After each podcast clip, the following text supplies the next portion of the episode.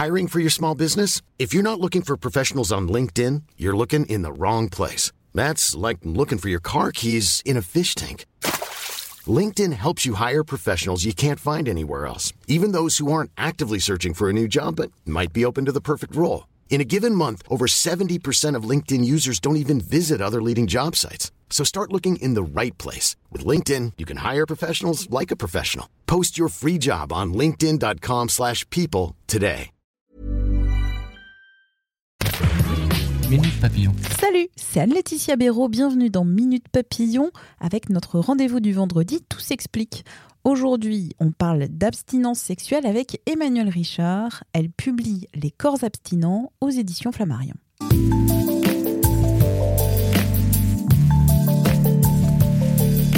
L'abstinence sexuelle, c'est le sujet de l'objet littéraire que vient de publier Emmanuelle Richard.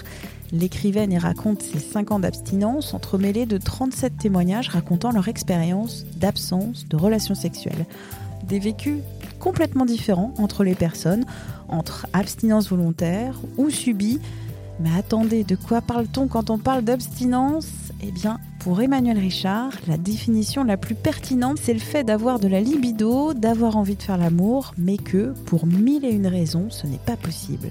Ma première question, qu'est-ce que cet ouvrage définit comme un objet littéraire ? Eh bien, moi-même, je ne sais pas exactement précisément ce que c'est. C'est présenté comme un essai. Alors, un essai, pour moi, ça inclurait ou ça impliquerait des professions comme sociologue ou historienne ou je ne sais quoi. Moi, je suis juste écrivain, donc je ne sais pas vraiment. Après, ce n'est pas précisément de la littérature, même si mes parties à moi, j'ai essayé de leur donner une forme littéraire. Il y a beaucoup de témoignages, donc des paroles vraies. Je pense que c'est un objet hybride entre différentes formes. C'est une enquête aussi, avec le recueil de témoignages. Il y a 37 témoignages différents. Ouais, j'ai passé 1 an à peu près à discuter, alors essentiellement discuter. J'ai rencontré quelques personnes, mais la plupart, ça se déroulait plutôt par mail. Et j'ai discuté, je pense, avec une 60aine de personnes. Et dans la somme finale du livre, il y a 37 histoires, il y a 15 hommes et il y a 22 femmes. Des personnes qui ont entre 18 et 60 ans et qui parlent de l'abstinence. D'abstinence. Alors, l'abstinence, si on prend le dictionnaire, l'abstinence sexuelle, le fait de ne pas avoir de relations sexuelles, est-ce que c'est juste ça ? En fait, si on prend le dictionnaire, étymologiquement, l'abstinence, déjà, ça peut s'appliquer à peu près tout et n'importe quoi. C'est le fait de se tenir à l'écart d'une chose. Donc là, on parle d'abstinence sexuelle. Donc, le plus communément admis, c'est le fait de ne pas avoir de sexualité partagée. Après, pour moi, je pense que la définition la plus pertinente, ça serait... c'est le fait d'avoir de la libido, d'avoir envie de faire l'amour. Et après, pour 1001 raisons, c'est pas possible. Soit parce que les opportunités qu'on a, elles nous conviennent pas, parce qu'on a une certaine exigence, soit parce qu'on n'est pas dans un climat émotionnel ou bien un état physique ou psychologique ou même matériel parfois qui serait approprié. Enfin, il y a vraiment plein de contextes possibles qui peuvent mener à cette volonté et ce souhait de faire l'amour et de ne pas y parvenir. Tu mets le doigt sur l'abstinence subie, mais tu dis que ça peut être aussi une abstinence volontaire. Ouais. En fait, l'idée la plus communément répandue, c'est le fait que l'abstinence serait le résultat d'un défaut d'opportunité. Moi, je pense que... Alors déjà, ça, c'est très minoritaire. Parmi les gens avec qui j'ai discuté, c'est vraiment très, très rare, l'absence d'opportunité. Et je pense que, dans l'absolu, quand on veut avoir un rapport sexuel sans aucune exigence, on peut. À moins d'avoir un gros problème de santé... c'est quand même toujours possible. Donc pour moi, l'abstinence, elle est quand même le plus souvent choisie, même si elle est vécue comme subie. Je pense que dans l'absolu, quand on creuse bien, ça reste quand même quelque chose qui est choisi. Et après, dans ce qui se passe dans les histoires des gens, oui, il y a l'abstinence choisie. Par exemple, ce qui revient plusieurs fois, c'est le fait... et moi, c'est aussi quelque chose qui m'a concernée parmi les différents ressentis que j'ai pu avoir par rapport à ça, c'est le fait de vouloir prendre du recul pour, entre autres choses, pour mieux déterminer ce qu'on attend d'une relation, ce qu'on attend de l'amour, ce qu'on attend du sexe. Voilà, un temps pour soi, pour mieux savoir ce qu'on veut vraiment et non ce que la société ou notre entourage voudrait, nous suggérerait qu'il serait bien pour nous. Un temps pour soi, un temps pour toi. Tu le dis dès les premières pages. Moi-même, j'ai été abstinente sexuelle pendant 5 ans. Et c'est même devenu ma norme, en réalité. Ça a duré 5 ans. Alors, je vais revenir un petit peu dessus. Ça a duré 5 ans, mais ça a commencé après une rupture assez compliquée, assez douloureuse, qui m'a vraiment complètement déconstruite. Donc pendant à peu près 2 ans, et même un petit peu plus, j'étais vraiment plus en état, en fait. J'étais tellement abîmée que rien n'était possible. Et puis après, j'ai eu une expérience assez brève avec quelqu'un que je connaissais pas, qui était très dispensable. Et puis après, je suis restée 1 an avec quelqu'un qui m'approchait jamais. Donc je considère ça comme de l'abstinence subie au sein d'un truc qui ressemblait vaguement à un couple. Et après, moi j'en ai eu marre et j'ai décidé d'être toute seule, complètement, pleinement, délibérément. Et là, c'est devenu un truc heureux. Sur ta propre expérience, ça a été du subi, mais ça a été aussi du volontaire. Ouais. Il y a vraiment eu les deux. Il y a vraiment eu tellement d'étapes par lesquelles je suis passée, et vraiment des trucs hyper variés. Et je suis vraiment passée d'un truc de souffrance assez grande à quand c'était choisi. Et ça aussi, ça revient souvent. Dès lors que les gens le choisissent, c'est très bien vécu. Un truc vraiment heureux et positif, et même un truc de prise de pouvoir et d'émancipation, en réalité. Il y a beaucoup de témoignages d'Alvia, Adrien, Quentin, qui racontent ils souffrent. En fait, il y a quand même quand c'est choisi et plutôt heureux, il y a quand même un truc qui revient chez tout le monde, c'est le fait que la question du toucher au sens large, pas spécifiquement sexuel, mais la question du toucher, c'est un gros truc difficile à gérer. Et en fait, comme souvent, l'intimité qui va avec la sexualité, pour beaucoup de gens, c'est aussi le lieu de la tendresse physique. Quand il n'y a pas de sexualité, il n'y a pas d'intimité partagée. Et cette possibilité-là de tendresse physique et d'étreinte et de caresse, qu'elle soit sexuelle ou pas, elle disparaît. Et donc ça, c'est très compliqué pour tout le monde à endurer. Dans ta propre histoire, ce manque du toucher... en fait, le manque du toucher, dans l'absolu, il est super dur. Mais alors, quand ça se passe dans une structure où on est censé être avec quelqu'un, c'est horrible. C'est vraiment horrible. Je pense que c'est la pire des situations. Et dans les témoignages qui sont relatés, je pense que les plus grandes souffrances, elles vont avec les histoires comme ça de gens qui sont à deux et soit qui ont des différences d'envie.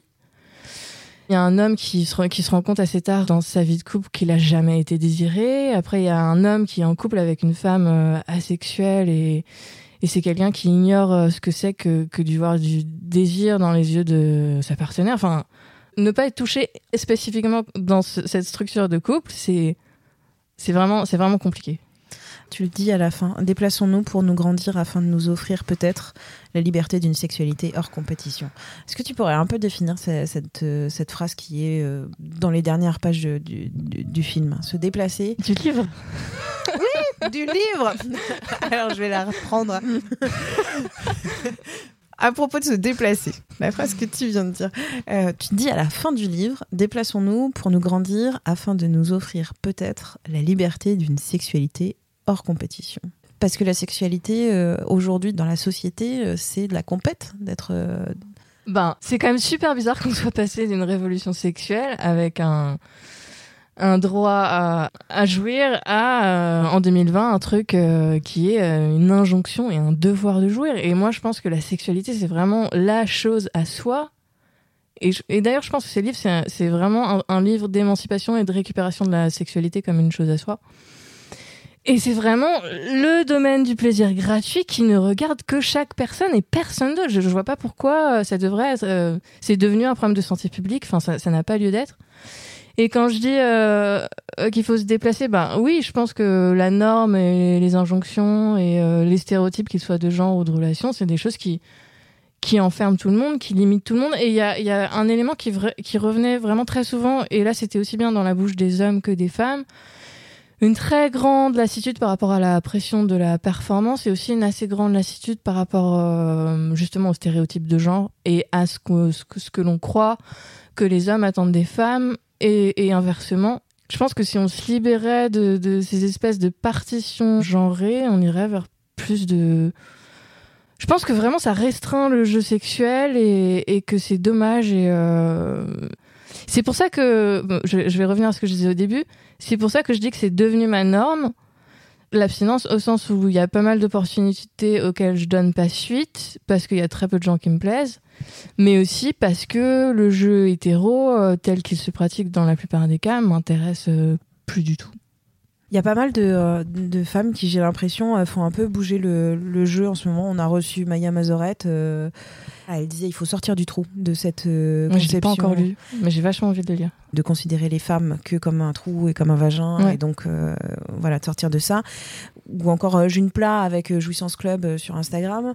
Est-ce que tu penses que on est comme, alors là je paraphrase Maïa Mazaurette, dans une nouvelle libération sexuelle. On nous a présenté une libération sexuelle en 68. Oui, j'ai entendu qu'elle disait que ça n'avait pas du tout existé en fait, et que c'était en ce moment que ça commençait. Exactement. Est-ce que tu adhères d'une manière ou d'une autre à cette phrase ou à ce commentaire ou pas du tout? Alors moi j'ai pas du tout assez de recul en général pour avoir des avis tranchés sur les choses, donc je saurais pas dire quelque chose comme ça de définitif. Après, j'ai vraiment l'impression qu'il se passe quelque chose d'assez génial consécutivement à MeToo. C'est cette espèce de circulation globale et sur beaucoup de sujets. Ce partage d'expériences massif, ça, je pense que c'est vraiment un truc qui va peut-être aller vers un mouvement et un changement et peut-être, soyons fous, vers un changement d'éducation et une disparition, j'espère, de ces stéréotypes qui nourrissent la culture du viol, qui nourrissent la domination masculine, etc., etc. Et oui, je pense qu'il faut vraiment...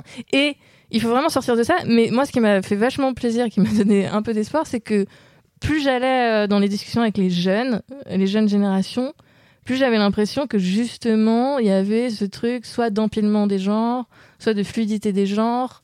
C'est un espèce de désaveu de ces rôles binaires. Et ça m'a fait beaucoup plaisir. Qu'est-ce que tu as appris après tous ces témoignages, après toute cette enquête, après toute cette diversité que tu as rencontrée? S'il y a quelque chose que tu en as retenu de particulier, à part cette volonté de changement? Moi, j'ai été concernée par ça. Enfin, c'est entré dans ma vie à un âge très éloigné de la vieillesse, donc un âge auquel j'aurais pas pensé que ça me concernerait, que ce serait le cas. Donc ça, déjà, ça m'a fait bouger un cliché que j'avais intérieurement. Et je sais pas, ce que j'ai remarqué et qui est vraiment manifeste, c'est qu'il y a autant de situations d'abstinence qu'il y a de personnes. Et que maintenant, j'en viens à me demander si finalement ça concerne pas le plus grand nombre, parce qu'il y a toujours cette espèce d'énorme hiatus entre la sexualité des autres qu'on imagine surréelle et puis la réalité. Et je me demande si finalement ça concerne pas beaucoup, beaucoup de gens à l'instant T. Et après, moi, je pense que dans une vie, on a des sexualités différentes parce qu'il y a des périodes de vie très différentes, qu'on n'est pas toujours ni dans l'envie, ni en mesure d'avoir un ou plusieurs partenaires, ou d'avoir une sexualité partagée tout court. Et donc, je pense que ça concerne absolument chacun à un moment donné dans sa vie. C'est la fin de notre rendez-vous du vendredi. Tout s'explique. Merci à Emmanuelle Richard qui publie Les corps abstinents aux éditions Flammarion. Quant à Minute Papillon, je vous invite à vous abonner sur votre plateforme d'écoute préférée pour être notifié des nouveaux épisodes. On se retrouve demain avec le premier épisode de notre série sur les municipales, cap sur Bordeaux.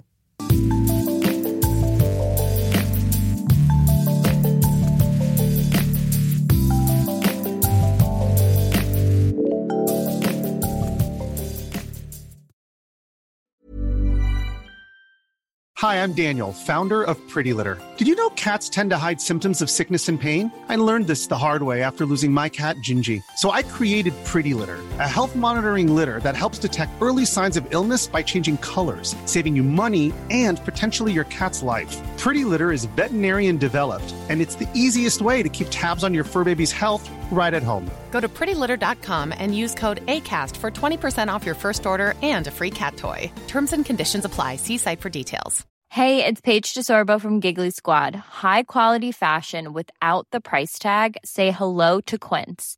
I'm snagging high-end essentials like cozy cashmere sweaters, sleek leather jackets, fine jewelry, and so much more. With Quince being 50 to 80% less than similar brands. And they partner with factories that prioritize safe, ethical, and responsible manufacturing. I love that. Luxury quality within reach. Go to quince.com/style to get free shipping and 365-day returns on your next order. Quince.com/style. On ne va pas se quitter comme ça. Vous avez aimé cet épisode ? Sportif, généraliste, sexo ou scientifique, varié mais toujours bien informé. Découvrez les autres podcasts de la rédaction 20 Minutes sur votre application d'écoute préférée ou directement sur podcast au pluriel.20minutes.fr. Et merci de nous avoir écoutés.